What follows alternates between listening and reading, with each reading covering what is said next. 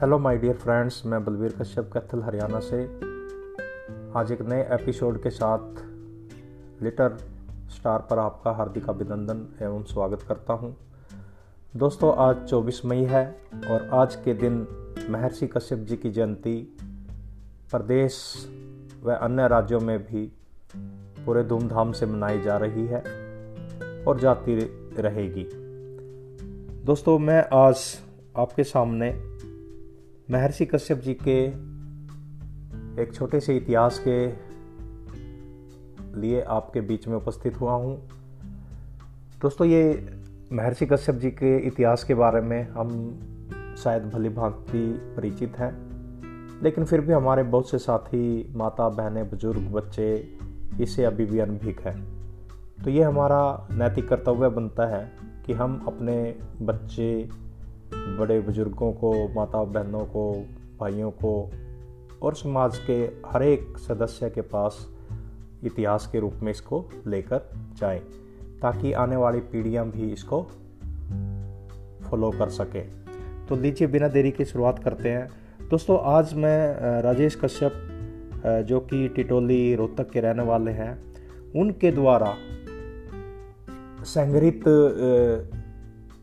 इतिहास के बारे में, जो कि उन्होंने महर्षि कश्यप जी की जयंती पर, विशेष जयंती पर, और जो है इसको एक यादगार रूप में लेकर वो सामने आए हैं। तो उन्हीं की कुछ पंक्तियाँ, उन्हीं के लेख मैं आपके सामने अपनी वाणी से प्रस्तुत कर रहा हूँ। तो धन्यवाद भाई राजेश कश्यप टिटोली जी का, जिन्होंने विभिन्न प्रकार के सोर्स से ये जानकारी हासिल की और आगे कश्यप समाज तक पहुँचाने में मददगार साबित हुए। तो लीजिए शुरू करते हैं। हमारे लगभग सभी पौराणिक ग्रंथों में सृष्टि की रचना का बखूबी उल्लेख मिलता है। पौराणिक ग्रंथ सुख सागर में श्री सुखदेव मुनि जी पांडव वंशज एवं प्रतापी राजा परीक्षित को सृष्टि की रचना के बारे में विस्तार से बताते हैं। इस पौराणिक ग्रंथ के अनुसार श्री सुखदेव मुनि परीक्षित से कहते हैं, हे परीक्षित, अब मैं आपके ज्ञानवर्धन के लिए आपको इस सृष्टि के उत्पत्ति के विषय में बताता हूँ। सृष्टि के आरंभ में यह संपूर्ण ब्रह्मांड जलमग्न था। केवल भगवान नारायण ही शेष सैया पर विराजमान योग निद्रा में लीन थे। सृष्टि काल आने पर काल शक्ति ने उन भगवान नारायण को जगाया। उनके नाभि प्रदेश से सूक्ष्म तत्व कमल कोष बाहर निकला और सूर्य के समान तेजो में होकर उस अपार जल को प्रकाशमान करने लगा। उस दीप्यमान कमल में स्वयं भगवान विष्णु प्रविष्ट हो गए और ब्रह्मा के रूप में प्रकट हुए। कमल पर बैठे ब्रह्मा जी को भगवान नारायण जी ने संपूर्ण जगत की रचना करने की आज्ञा दी। ब्रह्मा जी ने सृष्टि रचने का दृढ़ संकल्प लिया और उनके मन में मरीची, नेत्रों से अतरी, मुख से अंगीरा, कान से पुलस्त्य नाभि से पुलय आह से कृतु, त्वचा से भृगु, प्राण से वशिष्ठ, अंगूठे से दक्ष तथा गोद से नारद उत्पन्न हुए। इतनी रचना करने के बाद भी ब्रह्मा जी ने यह विचार करके कि मेरी सृष्टि में वृद्धि नहीं हो रही है अपने शरीर को दो भागों में बांट लिया, जिनके नाम का और या, काया हुए। उन्हीं दो भागों में से एक से पुरुष तथा दूसरे से स्त्री की उत्पत्ति हुई। पुरुष का नाम स्वयंभू, मनु और स्त्री का नाम शत्रुपा था। स्वयंभू, मनु और शत्रुपा से दो पुत्र प्रियवत तथा उत्तानपाद और तीन कन्याएँ आकुति, देवहूति एवं प्रसूति की उत्पत्ति हुई। मनु ने आकुति का विवाह, रुचि प्रजापति और देवहूति का विवाह करदम जी के साथ कर दिया। इन्हीं तीन कन्याओं से सारे जगत की रचना हुई। आगे चलकर ब्रह्मा जी के मन में उत्पन्न हुए मरीचि ऋषि, जिन्हें अरस्टेनेमी के नाम से भी जाना जाता है। का विवाह देवी कला से हुआ। देवी कला करदम ऋषि की पुत्री और कपिल देव की बहन थी। उनकी कोख से महातेजस्वी बालक कश्यप का जन्म हुआ। श्रीमद भागवत के छठे अध्याय के अनुसार ब्रह्मा जी के अंगूठे से पैदा हुए दक्ष प्रजापति ने ब्रह्मा जी के कहने पर अपनी पत्नी के गर्भ से साठ कन्याएँ पैदा की। उन्होंने इस साठ कन्याओं में से दस कन्याओं का विवाह धर्म के साथ, तेरह कन्याओं का विवाह महर्षि कश्यप के साथ सताइस कन्याओं का विवाह चंद्रमा के साथ, दो कन्याओं का विवाह भूत के साथ दो कन्याओं का विवाह अंगीरा के साथ और दो कन्याओं का विवाह कश्यप के साथ और शेष चार कन्याओं का विवाह भी तर्क्षाधारी कश्यप के साथ ही कर दिया। इस प्रकार महर्षि कश्यप की अदिति, दीति, दनु, काष्ठा, अरिष्टा, सुरसा, इला, मुनि, क्रोधवसा, तामरा, सुरभि, सुरसा, सिम, तिमी, विंता, कदरू, पतंगी और यमनी आदि पत्नियाँ बनी। मुख्यतः इन्हीं से ही सृष्टि का सृजन हुआ। और जिसके फल परिणाम स्वरूप महर्षि कश्यप जी की जो कि सृष्टि के सृजक कहलाए। महर्षि कश्यप ने अपनी पत्नी अदिति के गर्भ से बारह आदित्य पैदा किए, जिनमें सर्वव्यापक देवादिदेव नारायण का वामन अवतार भी शामिल था।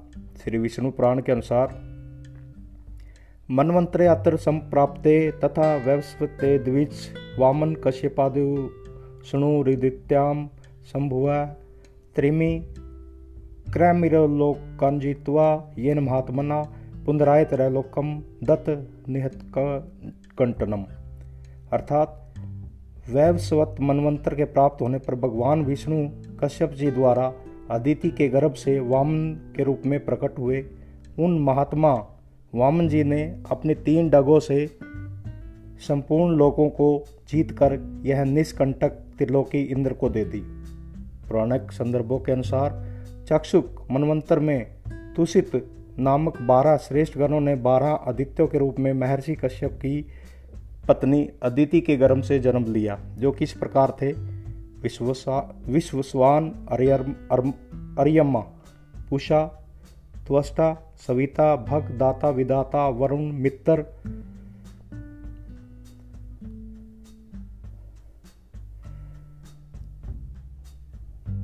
दोस्तों, एक सेकंड। इंदर और त्रिविक्रय, विक्रम, भगवान वामन, महर्षि कश्यप के पुत्र विवस्वान से मनु का जन्म हुआ। महाराज मनु को इक्ष्वाकु नृग दृष्ट, सयाति नरियंसंत नरिष्यंत प्रांशु नाभाग दिष्ट, करूप और प्रषद नामक दस श्रेष्ठ पुत्रों की प्राप्ति हुई। महर्षि कश्यप ने दीति के गर्भ से परम दुर्जय हिरण्यकश्यप और हिरणाक नामक हिरण्याक्ष नामक दो पुत्र एवं सिंहिका नामक एक पुत्री पैदा की। श्री मद भागवत के अनुसार इन तीनों संतानों के अलावा दीति के गर्भ से कश्यप के उनचास अन्य पुत्रों का जन्म भी हुआ, जो कि मरुंदन कहलाए। कश्यप के ये पुत्र निसंतान रहे। देवराज इंद्र ने इन्हें अपने समान ही देवता बना लिया, जबकि हिरण्या कश्यप को चार पुत्रों अनुलाद अल्लाद परम भक्त प्रहलाद और सहनलाद आदि की प्राप्ति हुई। महर्षि कश्यप को उनकी पत्नी दनु के गर्भ से द्विमुर्दा, शंबर, अरिष्ट, हयग्रीव, विभासु, अरुण अनुतापन धूम्रकेश, विरूपाक्ष, दुर्जय, अयोमुख, शंकुशिरा, कपिल, शंकर एक चक्र महाभाव तारक, महाबल सर्वभानु वृषपर्वा, महाबली पुलोम और विपरिचिति आदि इकसठ महान पुत्रों की प्राप्ति हुई। रानी काष्ठा से घोड़े आदि एक खुर वाले पशु उत्पन्न हुए। पत्नी अरिष्टा से गंधर्व पैदा हुए। सुरसा नामक रानी की कोख से यातुधान राक्षस उत्पन्न हुए। इला से वृक्ष, लता आदि आदि पृथ्वी में उत्पन्न होने वाली वनस्पतियों का जन्म हुआ। मुनि के गर्भ से अप्सराएँ जन्मी। कश्यप की क्रोधवशा नामक रानी ने सांप, बिच्छू आदि विषैले जंतु पैदा किए। तामरा ने बाज, गिद्ध आदि शिकारी पक्षियों को अपनी संतान के रूप में जन्म दिया। सुरभि ने भैंस, गाय तथा दो खुर वाले पशुओं की उत्पत्ति की। रानी सारसा ने बाघ आदि हिंसक जीवों को पैदा किया। तिमी ने जलचर जंतुओं को अपने संतान के रूप में उत्पन्न किया। महर्षि कश्यप ने रानी विनता के गर्भ से गरुड़, भगवान विष्णु का वाहन और वरुण सूर्या का सारथी पैदा किए। कदरू की कोख से अनेक नागों का जन्म हुआ। रानी पतंगी से पक्षियों का जन्म हुआ। यामिनी के गर्भ से शलभों पतंगों का जन्म हुआ। ब्रह्मा जी की आज्ञा से प्रजापति कश्यप ने वैष्णवार नर की दो पुत्रियों पुलोमा और कालका के साथ भी विवाह किया। उनसे पोलोम और काल के नाम के साठ हज़ार रणवीर दानवों का जन्म हुआ, जो कि कालांतर में निवात कवच के नाम से विख्यात हुए। महर्षि कश्यप पिंगले सोने के समान तेजवान थे। उनकी जटाएँ अग्नि ज्वालाएँ जैसी थी। महर्षि कश्यप ऋषि मुनियों में श्रेष्ठ माने जाते थे। सुर असुरों के मूल पुरुष मुनिराज कश्यप का आश्रम मेरु पर्वत के शिखर पर था, जहाँ पर पर ब्रह्मा, परमात्मा के ध्यान में मग्न रहते थे मुनिराज कश्यप नीति प्रिय थे और वह स्वयं भी धर्म नीति के अनुसार चलते थे। दूसरों को भी इसी नीति का पालन करने का उपदेश देते थे। उन्होंने अधर्म का पक्ष कभी नहीं लिया, चाहे इसमें उनके पुत्र ही क्यों न शामिल हों। महर्षि कश्यप राग द्वेष रहित परोपकारी चरित्रवान प्रजापालक थे, वे निर्भीक एवं निर्लोभी थे कश्यप मुनि निरंतर धर्मोपदेश करते थे, जिनको के कारण उन्हें महर्षि जैसे श्रेष्ठम उपाधि हासिल हुई। समस्त देव, दानव और मानव उनकी आज्ञा का अक्षर पालन करते थे। उन्हीं की कृपा से ही राजा नरवाहन दत्त चक्रवर्ती राजा को श्रेष्ठ पदवी प्राप्त हुई थी। महर्षि कश्यप अपने श्रेष्ठ गुणों, प्रताप एवं तप के बल पर श्रेष्ठम महाविभूतियों में गिने जाते थे। महर्षि कश्यप सप्त ऋषियों में प्रमुख माने गए हैं। सप्त ऋषियों की पुष्टि श्री विष्णु पुराण में भी इस प्रकार होती है। वशिष्ठ कश्यपो अत्रि जमदग्नि स गौतम विश्वामित्र भारद्वजो सप्त सप्त ऋषियों च भवना। अर्थात सातवें मनवंतर में सप्त ऋषि इस प्रकार हैं। वशिष्ठ, कश्यप, अत्रि जमदाग्नि गौतम, विश्वामित्र और भारद्वाज। महर्षि कश्यप ने समाज को एक नई दिशा देने के लिए समर्थी ग्रंथ जैसे महान ग्रंथ की रचना की। इसके अलावा महर्षि कश्यप ने कश्यप संहिता की रचना करके तीनों लोकों में अमरता हासिल की। ऐतिहासिक दस्तावेजों के अनुसार कस्पियन सागर एवं भारत के शीर्ष प्रदेश कश्मीर का नामकरण भी महर्षि कश्यप के नाम पर ही हुआ। महर्षि कश्यप द्वारा संपूर्ण सृष्टि की सृजना में दिए गए महायोगदान की यशोगाथा हमारे वेदों, पुराणों स्मृतियों उपनिषदों एवं अनेक धार्मिक साहित्यों से भरी पड़ी हैं।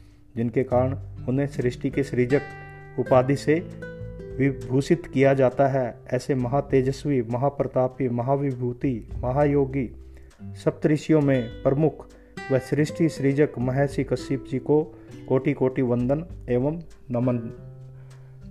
तो दोस्तों, ये जानकारी आपके द्वारा जो है मेरे द्वारा यानी बलबीर कश्यप कैथल, हरियाणा के द्वारा प्रस्तुत की गई और इसके लेखक जो है, इस टाइटल के वो राजेश कश्यप टिटोली जी हैं। तो हमें भी कश्यप, महर्षि कश्यप जी की जयंती पर ये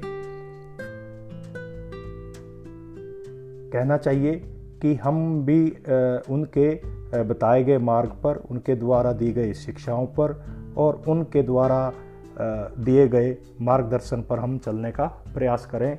ताकि हमारा समाज एक सुदृढ़, सभ्य और निर्भय समाज बनकर दुनिया के सामने आए और अपनी एक पहचान पूरे हरियाणा प्रदेश में ही नहीं, पूरे देश विदेश में भी अपनी पहचान बनाए और हमें किसी भी प्रकार के मतलब प्रलोभन से बचना चाहिए सभी प्रकार के नशा खोरी से बचना चाहिए और सभी प्रकार के जो है बुरे कर्मों से हमें बचना चाहिए ताकि हमारे जो कश्यप नाम है हमारा, वो कोई भी कहीं पे भी बदनामी के घेरे में ना आए। तो दोस्तों, आज हम ये सब लेते हैं कि हम महर्षि कश्यप के बताए हुए मार्ग, उनकी शिक्षाओं पर चलेंगे और हमेशा अच्छे कार्यों में ही अपना समय लगाएँगे, अच्छे कार्यों में ही अपना योगदान देंगे और एक दूसरे की मदद करेंगे, भाईचारा बनाए रखेंगे और किसी भी प्रकार का किसी भी मानव को, किसी भी जाति को नुकसान नहीं पहुंचाएँगे। तो इन्हीं शब्दों के साथ आप सभी का बहुत बहुत धन्यवाद। दोस्तों, मैं एक अपील इसके माध्यम से और करना चाहूँगा कि आप ये सब जो है ना जहाँ तक आप भेज सकते हैं इस ऑडियो को, ताकि ज़्यादा से जनता, कश्यप समाज की जो लोग हैं, जो इसमें शामिल हैं हमारी कश्यप समाज के अंदर, उन तक ये बात जाए और वो इसको फॉलो कर सके। तो बहुत बहुत मेहरबानी आपकी एक बार फिर सुनने के लिए। धन्यवाद।